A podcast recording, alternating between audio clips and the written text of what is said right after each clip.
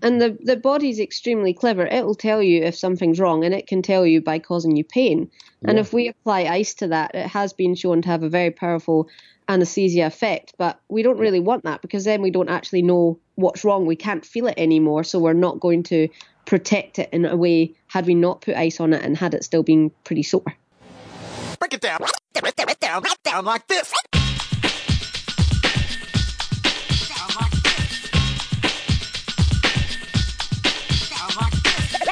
Kia ora and welcome to another Kiwi Running Show brought to you by Tempo Fit. My name is Hayden Sherman, and with me here in the bright, warm Auckland sunshine is Hamish Meecher, man. It's actually daylight savings has kicked in, Hayden. So yeah. Actually, the sun's kind of going down. It's a bit overcast. You've talked, you've talked it up, but it's, the weather's not that great. How are you handling it, and how is it affecting your training going into this premature winter?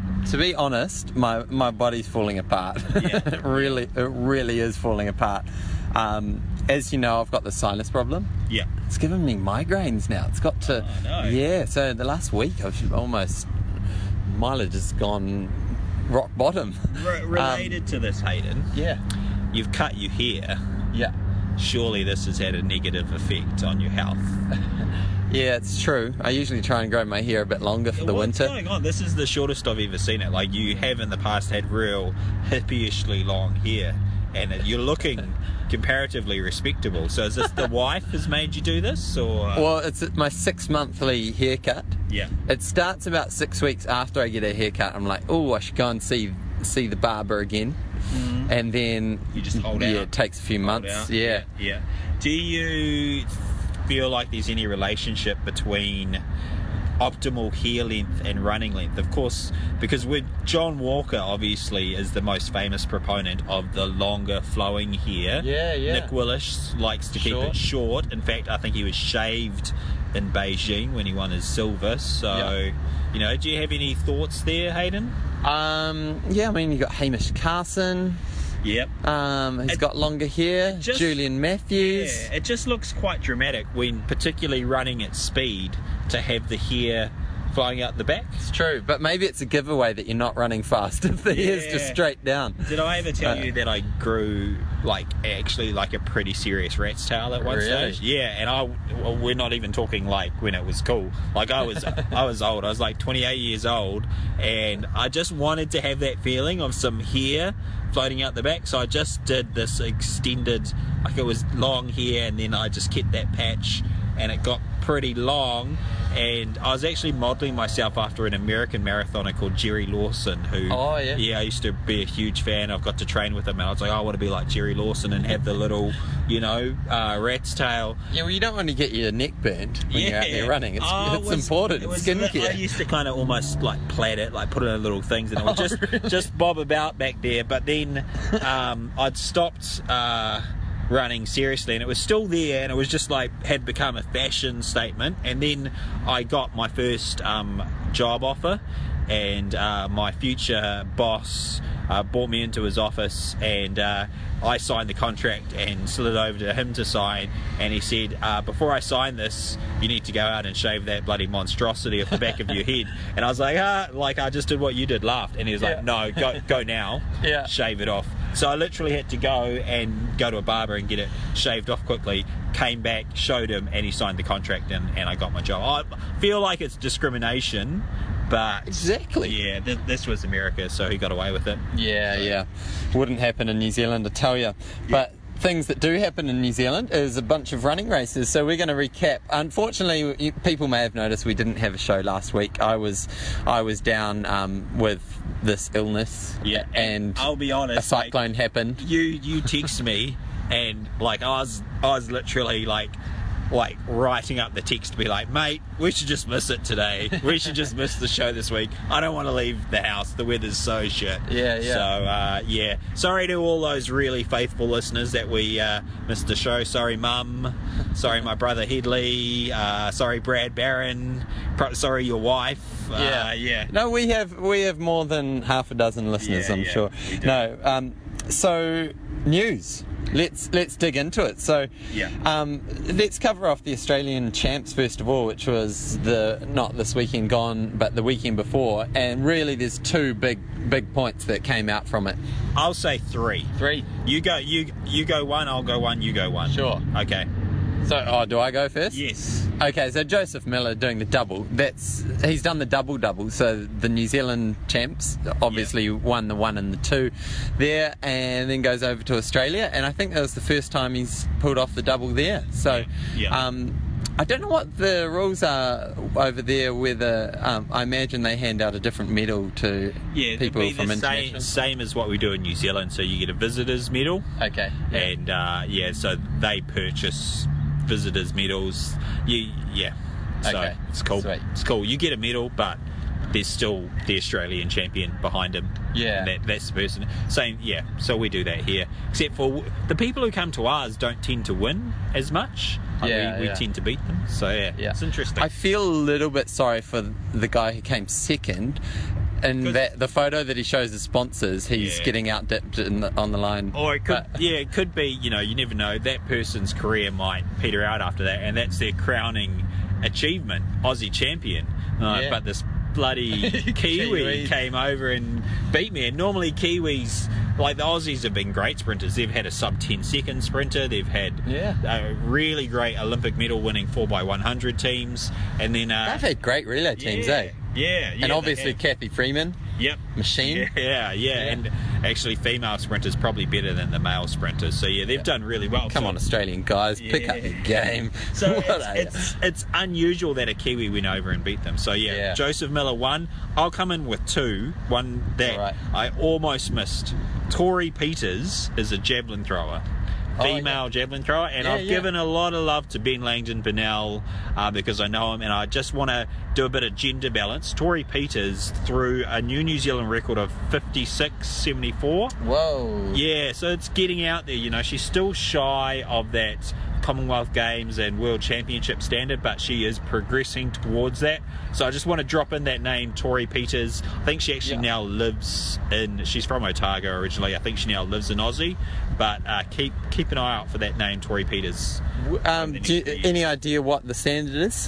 What she's got to throw? Oh, I think she's got to go fifty-eight fifty or something oh, like so that. Oh, so she's she's pretty close, so it's not like she's got to go sixty something. And, no. Yeah. No. Oh, yeah.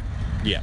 But sixty is a good sort of um, indicator of world-class level. So, yeah, yeah. you know, and she's progressed rapidly. So progressed from being a, you know, low fifty thrower to this in the past two years. So that's some really good progress.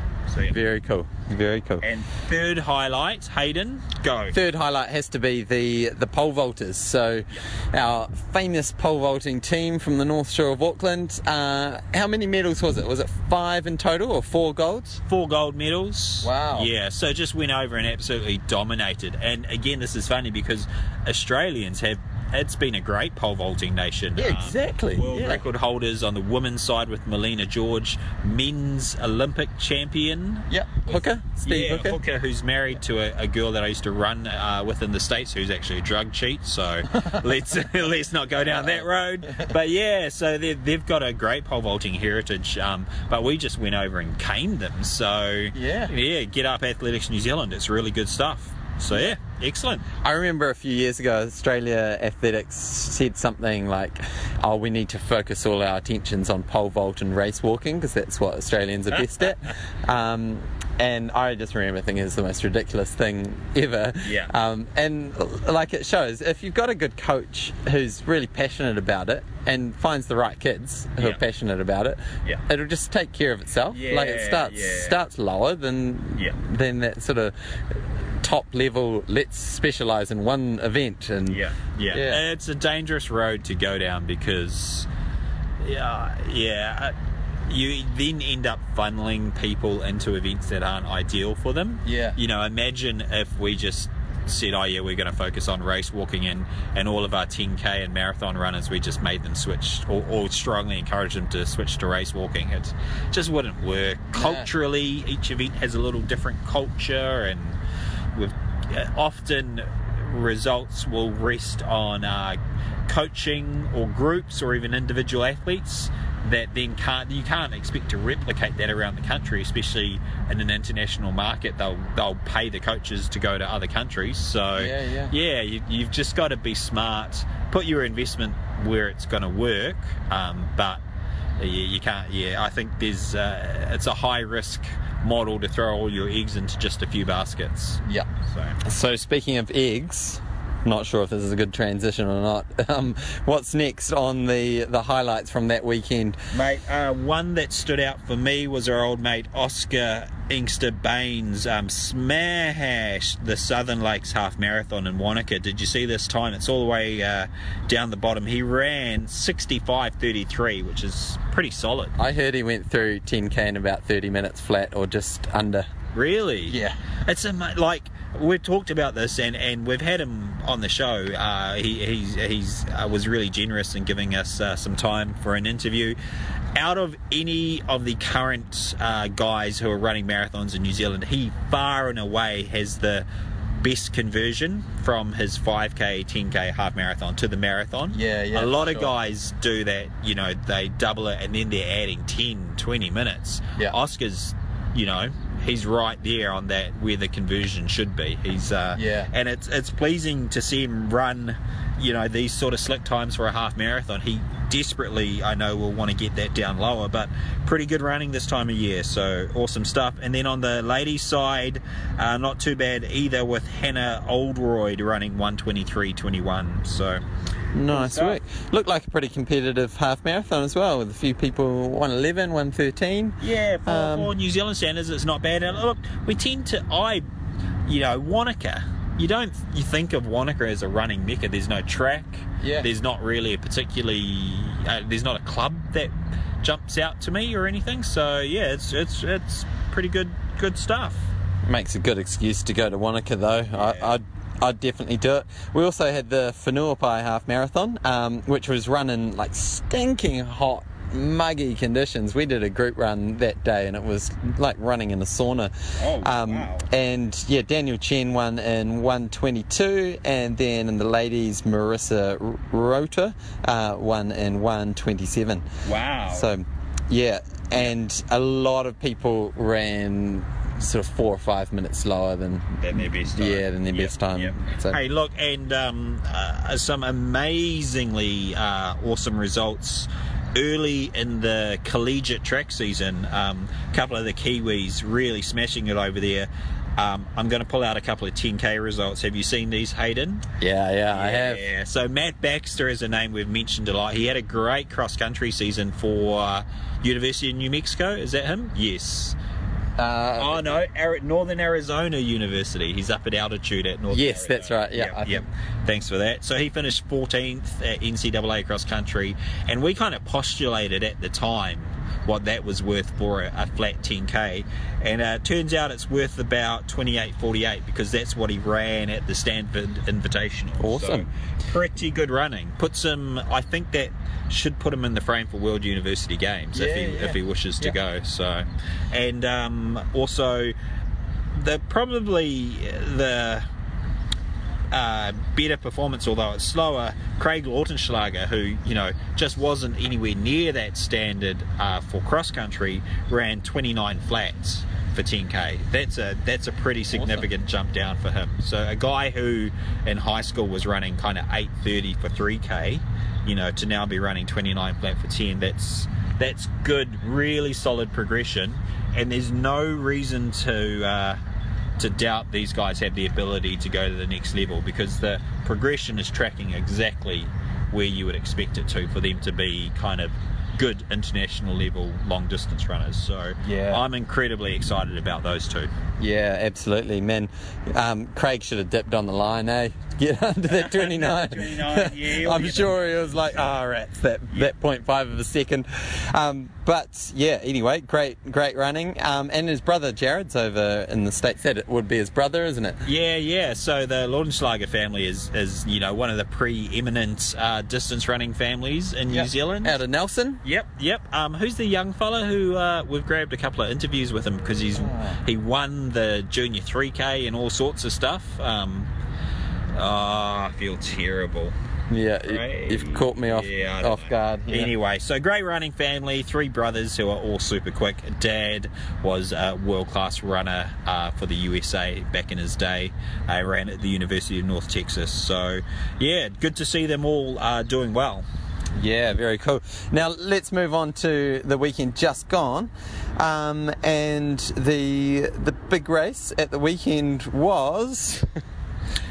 Are you talking? Pass, yeah. the, pass the mic on. Yeah, yeah, yeah. Uh, it's funny as you say that because I'm looking at the Athletics Auckland ten thousand metre championships, oh, yeah, which yeah. were not the big race, and I look. Uh, I, I run a bit with Simon Yarrow, and he's a top, top bloke. He often runs past when we're recording the show. Yeah. Uh, he won the uh, Athletics Auckland ten thousand metre champs uh, in thirty-five twenty-nine. It looks like a grand total of three starters and three finishes, all male in that event. So, you know, it begs the question, why is Athletics Auckland running a ten K championship? Or, or if they're going to persist in doing that, can they put it at a time or, or run it in such a way that it would attract more people? Cause, yeah, or give more notice or something. Yeah, Because yeah. there would be twenty guys who could do that as a tempo run. Yeah. Um, yeah. At least. So, uh, so is... You know, are these guys just not interested in picking up Auckland titles, or is there some communication and, and event management issues here? Yeah, I, I would say it's a, I'd say it's a communication thing. Because yeah. to be honest, if I had a bit more, um, yeah, heads up, I, I probably would have just done it as a training run. Yeah. Um. Yeah. Yeah. Absolutely. Nice I, little twenty-five laps of the track. Yeah. Tempo run. Yeah. Yep. Yep. I remember picking up the Wellington ten K champs in the the weather bomb that hit. Oh. And it was me. The two thousand ten a, weather bomb. Yeah. Yeah. Yeah. I yeah. remember in about uh, May. June? No. Oh no, it was in March. Okay. And yep. no one no one was at the track, so they decided to run it early, and we had one guy in the M eighty division, one girl in the um, under sixteens, and then one guy in the under twenties and me. So yep. we were all starting on the start line winning the Wellington ten K champs. Um, and yeah, that was my first centre title. Yeah. And then a few other senior men arrived when we were at about the five K mark, and they, they were a bit dark that we'd already started. Yeah, yeah, um, yeah. But anyway. Yeah, that reminds me. One day you have to get me to tell you my story of the New Zealand secondary schools uh, track and field championships and how I missed out on my uh, title through some skullduggery in Christchurch. But that is a story for another day. Okay. Uh, what else happened last weekend? Yeah, well, I've um, just spied this news from the Wanaka Sun Marathon. This is this is phenomenal. Sam yeah, Refford. Yeah, this is amazing. Yeah, Sam Refford when, when at the Wanaka the last, Sun Marathon. Before you give me the give us the time. Yeah. When was the last time we heard from Sam Refford? When he came up in um, two, two legs in the the Rotorua um, Ekiden. Oh yeah, yeah, yeah, yeah. So he came up and ran for um, was it Sports Lab or maybe yeah, something like um, that. Yeah. But but in terms of a competitive marathon or half marathon result, I know he's done some off-road stuff, but he yeah. hasn't done anything like this in a long time, right?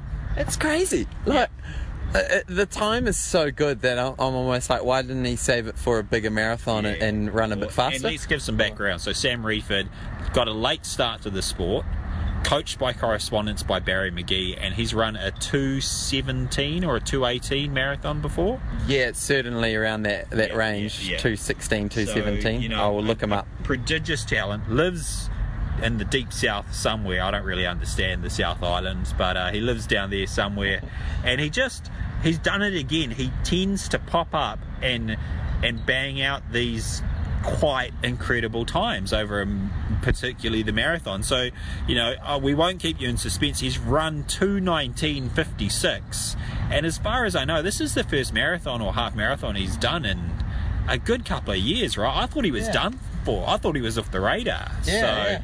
the last the last I actually had heard of it was when we interviewed Barry Magee, and Barry Magee mentioned that he had injury problems and couldn't handle the consistent mileage, and I was like, well, cut his mileage so he can bloody run. But um yeah, I mean, this this it staggers me, two nineteen fifty-six out of nowhere. Yeah, it's and he won run. he won by half an hour.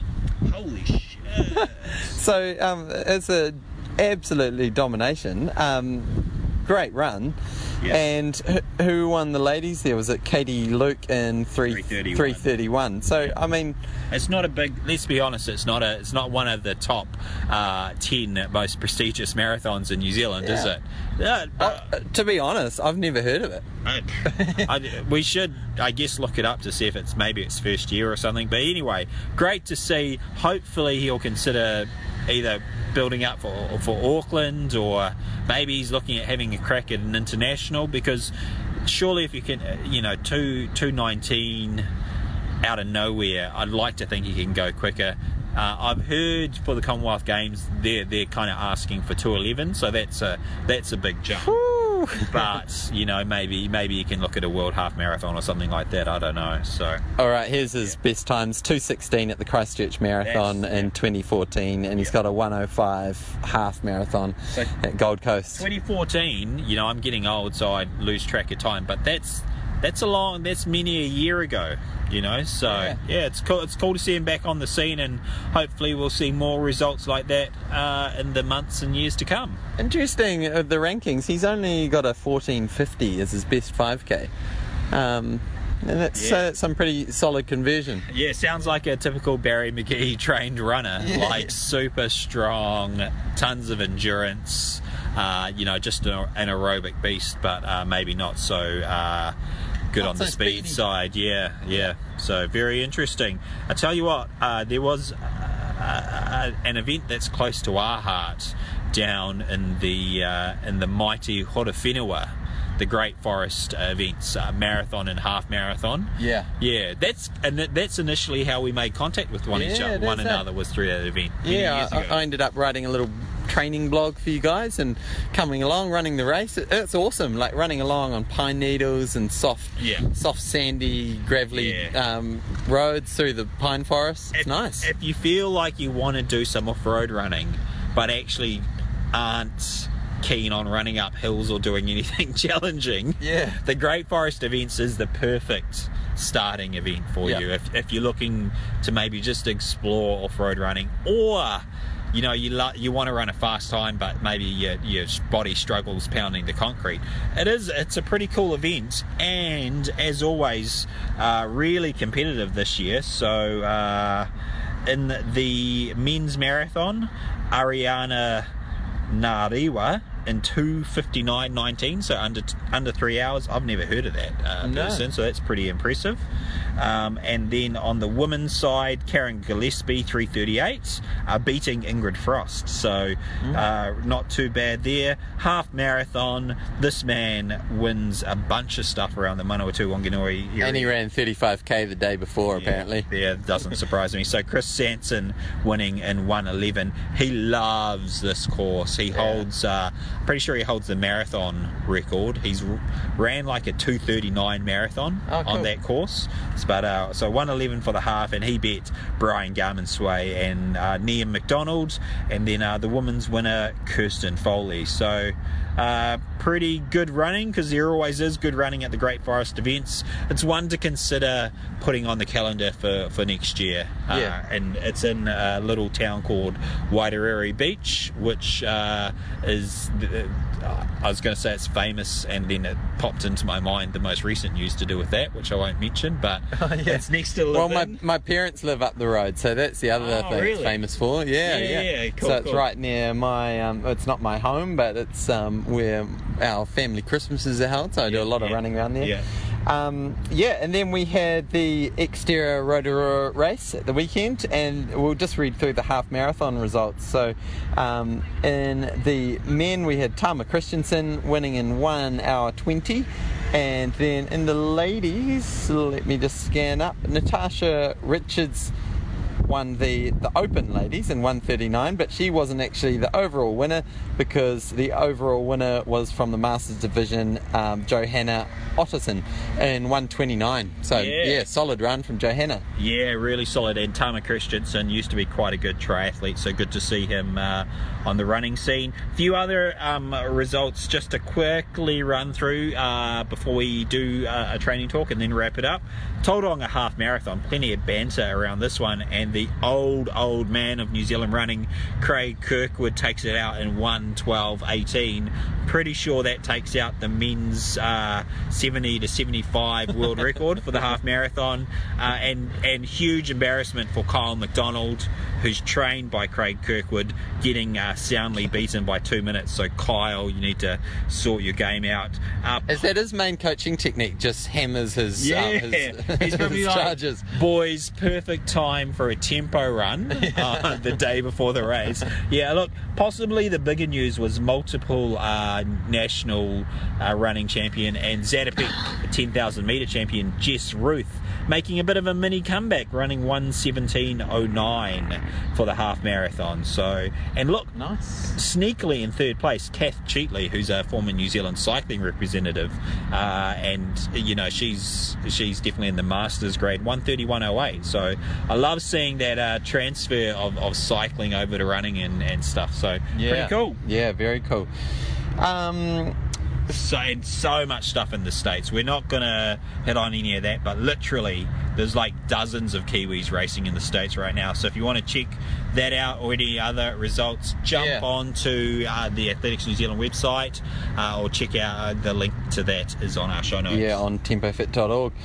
Awesome. Well, we're going to jump to an interview on the great debate on... Well, it, to be honest, it's been a very one-sided debate for uh, the last few decades on icing after you've had an injury.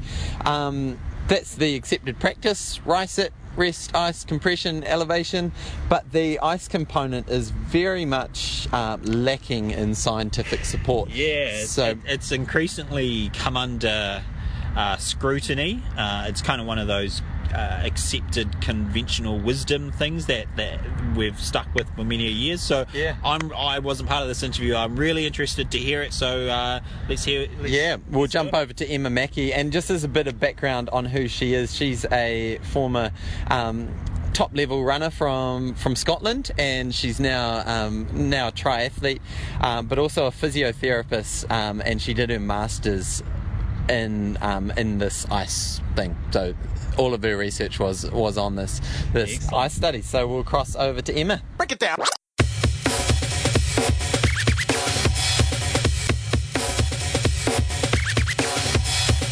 Okay, so on the phone today we have Emma Mackey, who is a a physiotherapist based out of based out of West Auckland. But I'm assuming with that accent, you're not originally from um, West Auckland. Welcome to the show, first of all. Thank you very much. Thanks, Hayden. Yeah, and, and whereabouts are you from originally? Um, I am from a little town called Stewarton, which is in Ayrshire in southwest um, Scotland. Oh, nice. Very cool. Um, and, and have you been based over in New Zealand for long? Um, yeah, since two thousand nine. Um, I was only meant to be for a year. Came over with a bag and a bike, but... Um, somewhat developed since then. Yeah, yeah, it's definitely an easy place to um, to stay a little bit longer, for sure. Now, um, give us a little bit of background with your, uh, first of all, sort of your athletic sporting interests. Um, I know that you have a bit of a tendency towards triathlons, but when did, when did that kind of start? Um, well, I used to be, when I was at, at uni, I was um, I was a track runner and cross-country runner up to... Um, international level, represented Scotland a, a couple of times. Wow, awesome. Um, and, yeah. and what sort of distances? Um, um, sort of three K, five K on the track, and then yeah. the good old muddy cross country. Yeah, uh, yeah.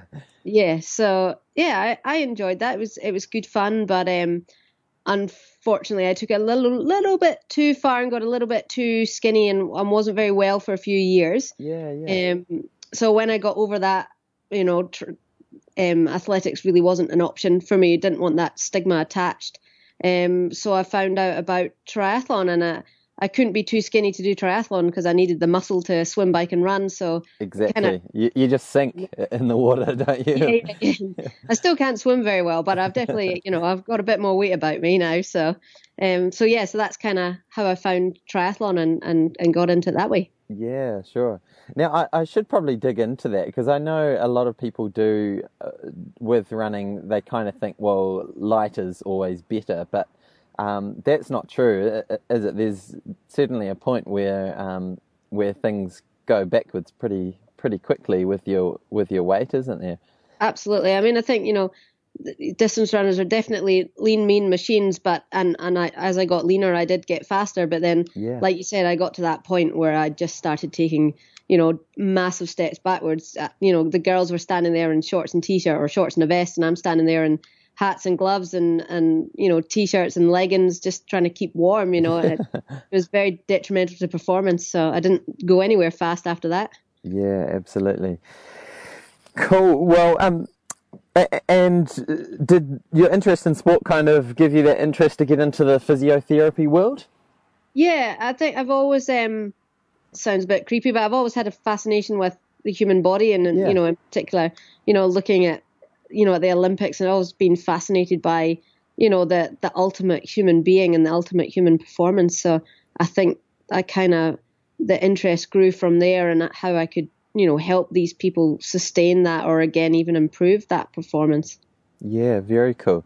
Now, it's definitely something that more people get into running, the more the, they're thinking about their bodies more. And um, yeah, there's a, a lot of runners in the, the the world of physiotherapy, that's for sure. Definitely. Um, now, give us a um, little bit of a background, because the main reason we got you on the show today is we wanted to talk about the our current practices of icing when when we've got some sort of an injury, um, and you've done quite a bit of research and work in the area.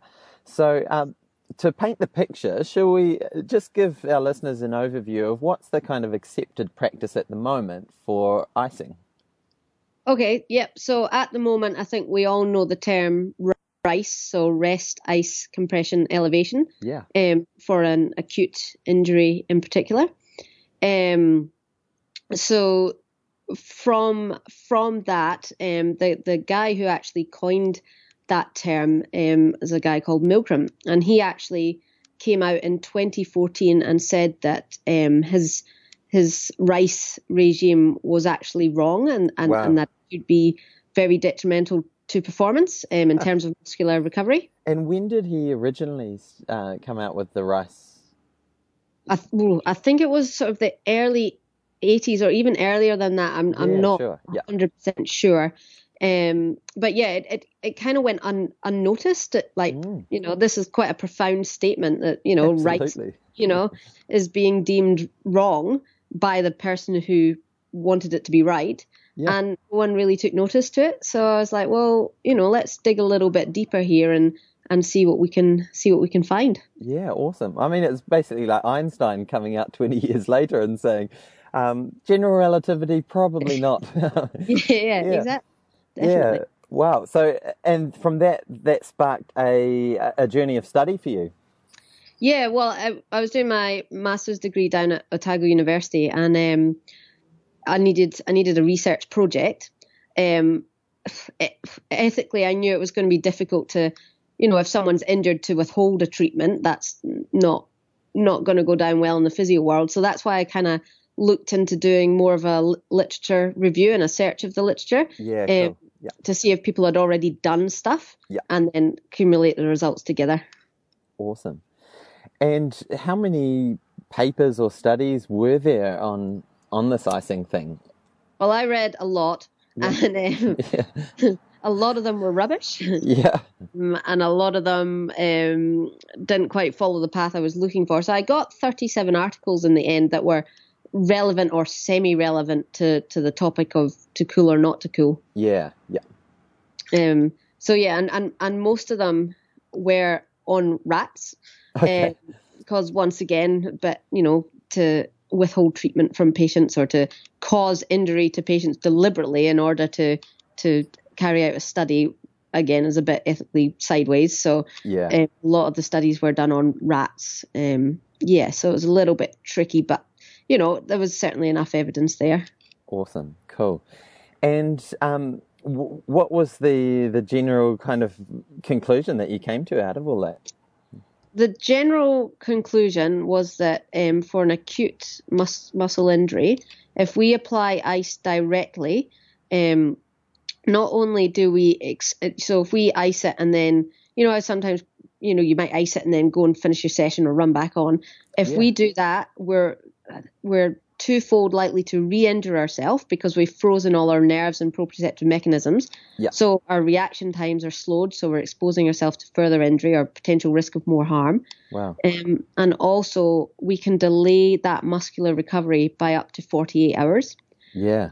By wow. by icing the area, we're effectively putting up Mount Everest, and you know it's yeah. a brick wall, a big brick wall that blood can't get through. And you know when we experience pain, our brain goes, oh, that's sore, better go and have a look. So it sends blood flow, it sends these mechanoreceptors, it sends scaffolders down to see what's wrong and start the building process to, to you know, to iron out those collagen, to rebuild collagen fibers.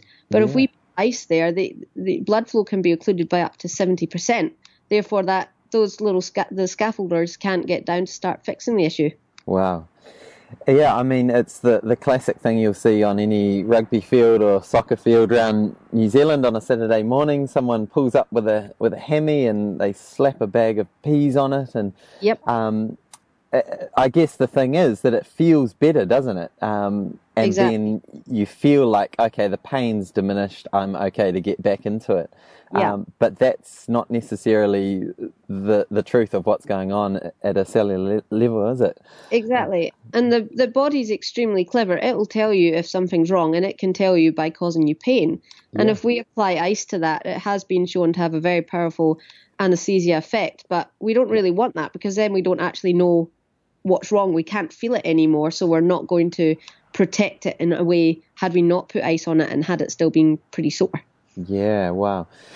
No, that's um it totally makes sense, and it's sort of one of those things that is like, well, why don't we already do this? It, it's kind of um it seems so obvious when you put it in, in that state. Um so like for the acute injury, say you're running a trail race, you've twisted the you've twisted your ankle, stood on a root, and Um, you're lying on the ground in a bit of pain. Someone's put some ice on your your ankle, and you're you're feeling a bit better after ten minutes or so. Um, what you're saying is we shouldn't actually get back up um, running. Um, is that kind of yeah. what you'd be saying in that situation? Yeah, I mean, you've obviously, I mean, I've, I've got no lateral ligaments left. I can roll my ankles and think, oh, that's a bit sore, yeah. but I'm able to, to carry on. So I suppose you have to judge how severe an injury it was. But if ice has been applied and then you jump up and go and toddle off over the trails again, yeah. your brain to ankle, the messaging system is slowed down because it's hit, you know, you've numbed that area. So the nerves have effectively gone to sleep. Wow. Um, yeah. So instead of the body going, oh, I'm on a stone, I'm rolling, and trying to correct itself, yeah. you don't actually realize you've rolled until you're probably on the floor going, oh, whoops, what just happened? Yeah, that sure. Yeah, absolutely. Um, n- no, it's it's definitely like I can really see it for the that kind of sudden um, acute injury. Uh, w- what about for the more chronic Um, conditions? Like you've got this Ach- Achilles pain, it comes in, it's just sort of mild um, when you're out there running, um, but you come back and slap a bag of peas on it after each run, and it, it feels a little bit better afterwards. Is it, is that the right way to go, or, or again, is it just delaying that recovery response? That's a it's it's a really it's a really tricky one, because for that one, that you know the damage is there. It's obviously not. It's not healing. I think that's yeah. another area of research that, that needs to be looked at. But I would say, you know, if it was if it was a really chronic-y knee and it was red and hot, or if it was, you know, like a gout stuff, red, hot, inflamed and angry, yeah. I would be more tempted to say, yes, that's where we take the anti-flams and that's where we apply ice to calm it down, because it's clearly not happy. Yeah, uh, sure. So I think those more chronic-y conditions, it's more a management, and that management comes through the ice and anti-inflammatories. Okay. But certainly an acute injury, you you want a fix, you want it fixed ASAP, yeah. and ice is shown to delay that. So we have to make a more of an informed choice around what we what we choose as our treatment. Yeah, awesome. Now, before we move on to um, any guidelines that people can um, or alternatives to icing, um, can we go through the rest of the rice components? So. Um, Uh, obviously rest we might get to shortly, um, yep. but what about compression and elevation? Do they still apply, and um, how should we kind of use those two? Yeah, well, I've I've kind of come up with a little thing, mnemonic, if you like, called uh, walk. So um, yeah. what I was thinking is you want to warm it yep. and load it and compress it. So walk, oh, if you cool. like. Yep. Um, so yes, compression absolutely has its has its place. Um, you want to encourage venous return. So compression cool. obviously designed for that. It's obviously, if you have a green stick fracture and bones sticking out everywhere, it's probably not a very good idea to load it. But if it's, you know, if there's you can... There's a certain line where... there's a line that yeah. doesn't need to be crossed. Yeah. But if it's, you know, a, a pulled calf or, or a hamstring, you know, if you could put a heel wedge in your shoe or even wear a pair of high heel shoes for the ladies just to load it but offload it, if you like. Yeah, just to, yeah. you know, because, again, a little bit of loading encourages blood flow. Awesome. Um, yeah. So I'd say that. And, and and the elevation, you can do that while you're resting. Again, it encourages venous return. If your foot's above your heart, it's going to pump faster, um, and that's going to encourage more blood flow, venous return, getting rid of the, the yucky stuff and, and chucking in the new stuff. Yeah, so by that you mean sort of pumping the blood away from the muscle, and yeah. then it creates that flow of, of blood yeah. through the tissue. Definitely. Yeah. Oh, that's that's very good. So walk... Um, What was the W again? so, so warm, warm, warm yeah. and load, compress. Yeah, awesome. Now, shall we talk about that that walking? So you're, you're kind of saying that the active recovery is actually a really um, really smart way of um, of getting over that, that muscle fatigue. Absolutely, within pain-free boundaries, definitely. Sure, yeah. So it should be nice and easy and gentle, like a spin on the bike or a swim. Yep. Or even a, a walk, something like that, absolutely. Yeah, very cool. Um, because I know a lot of our listeners will, might do big, long weekend runs where they come back pretty pretty shattered. Um, mm-hmm. And I guess the, the, the go-tos would have been put the compression tights on, um, kick back and relax for most of the day, maybe put your feet up on, a, um, on the wall, um, maybe do some sort of icing.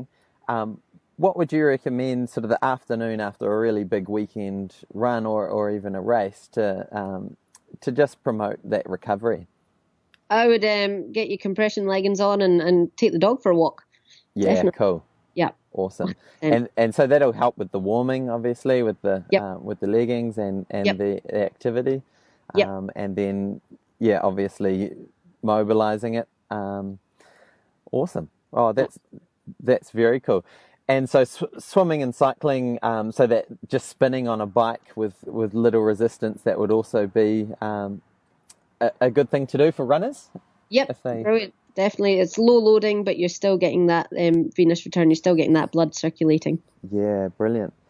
Now, if we do have that occasion where um, where you're out on the trails, you, you've twisted your ankle and it, it's really sort of swollen, aside from going, you know, going to the physio to get it sorted, um, what's kind of the, the usual, like, get back to normalcy um, for a, a minor minor sprain like that? Would it would that kind of involve the same sort of get walking, get moving? Um, yeah, you you want to encourage normal behavior, so um, yeah. so that those nerves, you know, those nerves are telling you something's wrong, which is a good thing.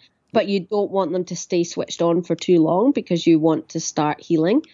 Um, so a little bit of normal walking, you know, if you can even get, if you can't manage that on land, and even getting in the pool and getting that muscle memory of some aqua jogging going oh, yeah. um, would be really, really beneficial um, as well. So it's more a graduated return to loading. So you might swim, you know, do some aqua jogging for a bit, then you might go onto the cross trainer, then you might hit the treadmill, then the grass, and then onto the road.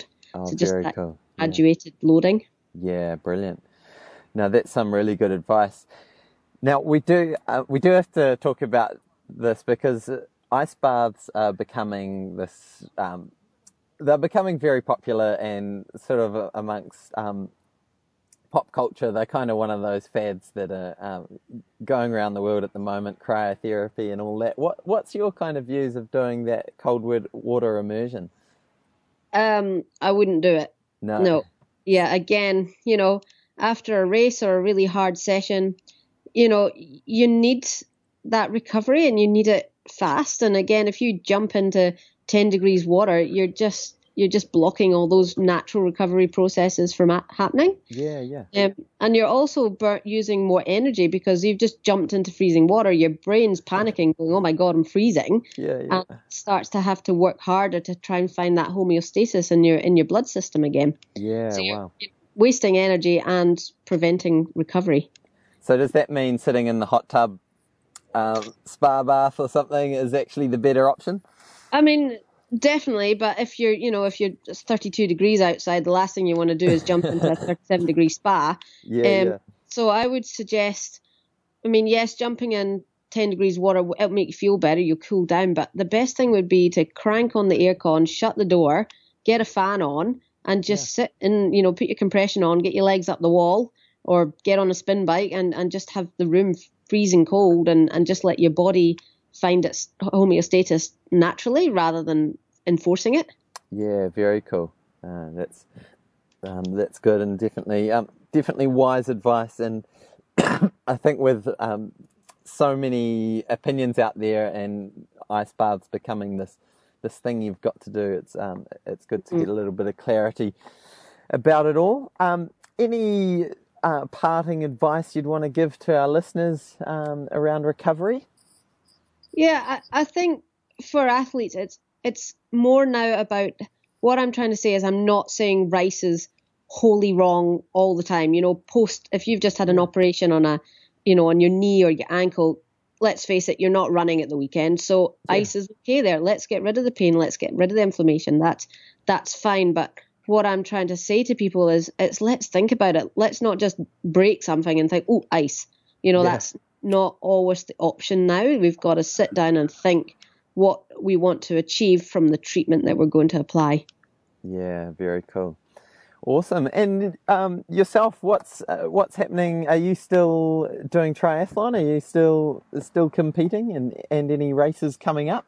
Yeah, um, I've just snuck in slightly mortifyingly to the World Masters Games. I've hit the thirty, oh, and apparently at thirty yeah. you're supposed to be old enough to do the Masters now, so I'm going to sneak into that one in a couple of weeks. But um, I just need to get over this lovely little cold that someone on an airplane gave me at the weekend, but I'm sure that'll that'll go in time. Oh, awesome. And you'll be doing the Olympic distance triathlon? Yep, yep, yep. I'll do that, definitely. Oh, cool. Well, I hope it goes well, and I hope this cyclone doesn't Um, Uh, come through during the middle of the Masters Games, but I think I think it should come through before that. So definitely, hopefully, and I'll also be um I'll be physioing at um the Trust Stadium for the athletics. So if oh, any brilliant. of the Kiwis yeah. or any other Masters around the world, I'll be I'll be um in the in the dugout doing some physio in the mornings there. So I'll hopefully see see some of your uh, listeners there. Brilliant. And I'm guessing you won't be the one with the chili bin full of ice. Yeah, definitely not. yeah. No. Awesome. Well, um, and oh, and if people want to uh, want to get in touch with you, in particular, um, follow up with um, getting some physio treatment, uh, whereabouts are you based? And uh, give your um, clinic a bit of a plug. Thank you very much. Um, I'm at Hobsonville Physiotherapy, which is um, it's on Hobsonville Road in out West Harbour Way. Brilliant. Well, thanks again for coming on the show, and um, yeah, all the best for World Masters. Thank you very much, Hayden. Much appreciated. Break it down. Kia ora and welcome back. So uh, good interviewing there, Hayden. Thank you very much. Thank you. Great work. Um, and we hope to line up many more interesting interviews over the coming months. If you have any ideas or if you yourself think you'd be a good story, as always, drop us an email. That email address is K R S at tempofit dot org, and in particular we really want to hear from people who have really turned their life around by getting into running, like might not be particularly fast but discovered it, yep. maybe lost lots of weight, maybe had a big um, life change because of what what running sort of brought to their life. So those sorts of stories um, we really want to hear from people, because often it's hard to hard to dig them out. You can't sort of just look through the results yeah, sheet and see it. So yeah. it's, um, it's funny, and it's not until you uh, you ask someone and start to dig a little deeper, that some of this amazing stuff comes out. So, yeah. you know, yeah, please be brave and, and drop us an email, because uh, we we are interested in, in creating that community and, and sharing those stories. So, yeah. Look forward to hearing from you. Now, uh, I thought we'd just carry on for a very quick training talk about uh, what other recovery techniques we use. So she had the walk, um, the the walk strategy. So W, and I can't remember what it was. I just did the um, the interview this morning. Walk was um, anyway. People who just listen to it will remember. Uh, but. Hamish, what are yeah. some of the recovery strategies that you use with your athletes, or that you've used with yourself in the past? Um, two huge, the two hugest ones, and one uh, is quite hard to do, and the other one is resource finance dependent. So, uh, first one, nap. Yeah. Um, I think napping is uh, a better performance enhancing drug than E P O or steroids or anything like that. Yeah. The the evidence around um, the hormonal effect of having a nap and, and how that can help you recover from your training is pretty solid. Um, and plus, it's just a good way to live your life. Like, some yeah. people use the term nana nap. I prefer the term lifestyle nap. Lifestyle nap. So um, I'm a huge fan of napping, and look, both the athletes. Both the kind of uh, pre-elites, if you will, athletes that I coach are kind of students, or actually one's, one's just a bit of a bum. Um, and so they, I make them nap. It's in the program. They have to nap. Yeah. Um, because it's a really great way to maximise their, their training effect. Uh, and then the second one is massage, um, which is resource dependent. So Uh, up until very recently, neither of my athletes were doing any massage except for self-massage. Yep. Uh, and now I've just got a little scholarship for one of my uh, athletes. Uh, and so he's he's uh, joined the Athlete Recovery Lounge, which is here in Auckland. We should put a link in the show notes. It's run yeah, by, yeah, uh, by Paul Hamlin. Paul Hamlin out of Sports Lab, and they have... You know, a few different modalities that you can use to help your recovery from training, really well utilised by like um, M M A fighters, triathletes, a few runners, cyclists, all sorts. Uh, Keegan, uh, the athlete I coach, has joined mostly because of the, am I saying it correctly, the pneumatic boots, yep. which are these huge, massive sleeves that you slide onto your legs and then zip up, and they fill up with air pressure and essentially give you a little... Uh, a big massage yeah, in yeah. your legs, and you can have them for your arms and stuff as well, but yeah. uh, Keegan just uses the leg ones, and so that replicates basically a bit of a massage. um, I think I think cool. that's what's happening. So yeah. those are the two uh, big ones for me, and if I had to add a third, I'd say nutrition. I've seen in the athletes that I coach, the oh, I used to have a terrible diet, and I've seen in athletes that I coach the difference that quote-unquote clean eating makes. Yeah. Just staying away from anything too unnatural, uh, and, and just eating really good, healthy, natural food.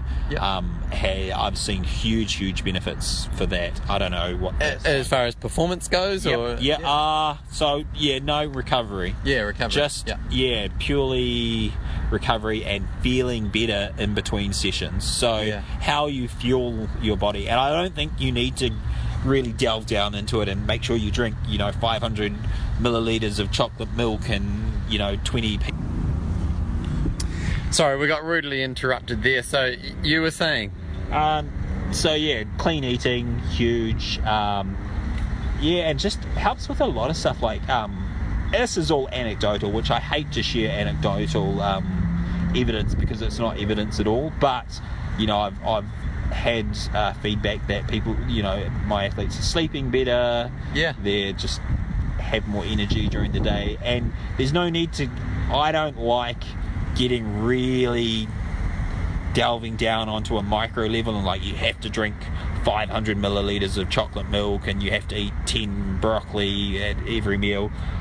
You know, I think if you just everyone knows what a healthy, clean diet looks like. Yeah, even though that's not a particularly accurate term, everyone kind of has a vision of that.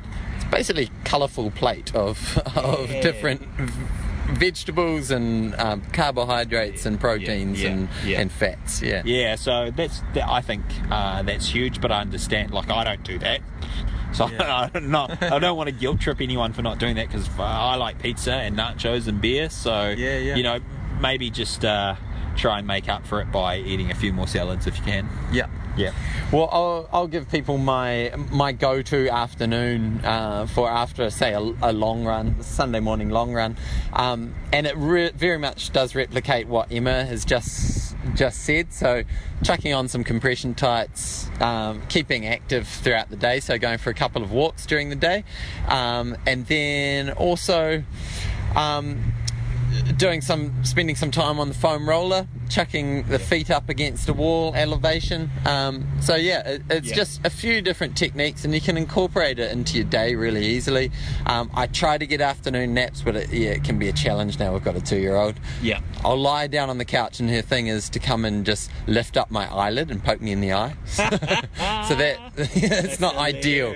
Now what about, like, this is quite highfalutin, so what about in the real world? So the vast majority of people listening to this will be working forty plus hours a week and then fitting in their training around that. Yeah. How can how can the average uh, person like that maximize their recovery from training? Yeah, What's yeah. the what what would be the one or two really big things that they could do? I would definitely say if you're sitting at a desk, get up from it every half hour. So yeah. every time the phone rings, stand up. Um, make excuses to go get a fill up your glass of water, um, put things on the other side of the room that are, are hard. Yeah, so something on the other side of the room that's going to make you, force you to get out of your seat and go for a little walk. Um, and I'd also say, if, if you work in a bigger uh, workplace, they usually have a sick bay, and um, you probably have a three o'clock afternoon tea. So rather than going to get your coffee or, I don't know, checking Facebook on your um, on, on your computer, just go and have a nap. Yeah. The optimal nap time, they, they well, for brain activity is apparently less than half an hour. Yeah. So in that kind of magic fifteen to thirty minutes. Yeah. I, yeah. I, I know. You might I, be pushing it at, at yeah, afternoon tea time then. So I just, maybe I couldn't take a nap at my. Well, I guess I could if I got really creative, but I'd just I'd feel guilty. Yeah. I would feel guilty. So yeah, get up, stretching, hydration, all that good stuff. Heading into these winter months, we tend to stop drinking water and we we stop eating salads and stuff, so it's a really good time just for the next couple of months to focus in on some of that stuff uh to see you through. yeah, yeah. I think that's a, a potential topic for a future podcast, because we um I think our workplaces are not geared around very healthy lifestyles, so like all of our offices should have spaces for naps. Is that what you say? Well, I think they should incorporate um the ability to have good food. Um, so places to store store food that's not going to get eaten by your workmates. And number one thing, number one, it should be a workplace health and safety rule, is you're not allowed to heat up fish yeah, in the yeah. workplace. Like, who are so these true. people doing this? This is, yeah. Um, but also ability to be more active, so um, actually encouraging staff to take longer lunch breaks if they can, yeah. fit it around their work and go out and exercise. I was impressed the other day to find out one of my friends is a town planner, um, and uh, there's actually um, uh, planning stuff now to where a new new buildings that are workplaces have to plan for end of journey. Um, facilities, oh yeah, showering and all that sort of stuff. Oh, awesome! So, that's great. Yeah, yeah, yeah. I've worked at a couple of places that didn't have that, and it's yeah. just cut out that active transport option. Yeah, um, yeah. Which, you know, I, I mean, if I had my way, I would just live approximately ten kilometres from where I worked, and yeah. either, you know, if I was feeling really fit, I'd run. Yeah, or run if or not, yeah, yeah, run or bike, or, you know, run one way, bike the other, bike run, run bike. Yeah. You know, bus um, back or something. But yeah. if you You're working somewhere that doesn't and doesn't have a uh, great uh, end of journey facilities, showering, locker rooms, all that sort of stuff, then psh, it's just out. Yeah, no one wants absolutely. to be that stinky guy in the office. Yeah, well, um, that's us for the show. Thanks for tuning in, everyone. We will be back next week. Happy days, enjoy your running, and we'll catch you then. Ciao. Break it down, break it down, break it down like this.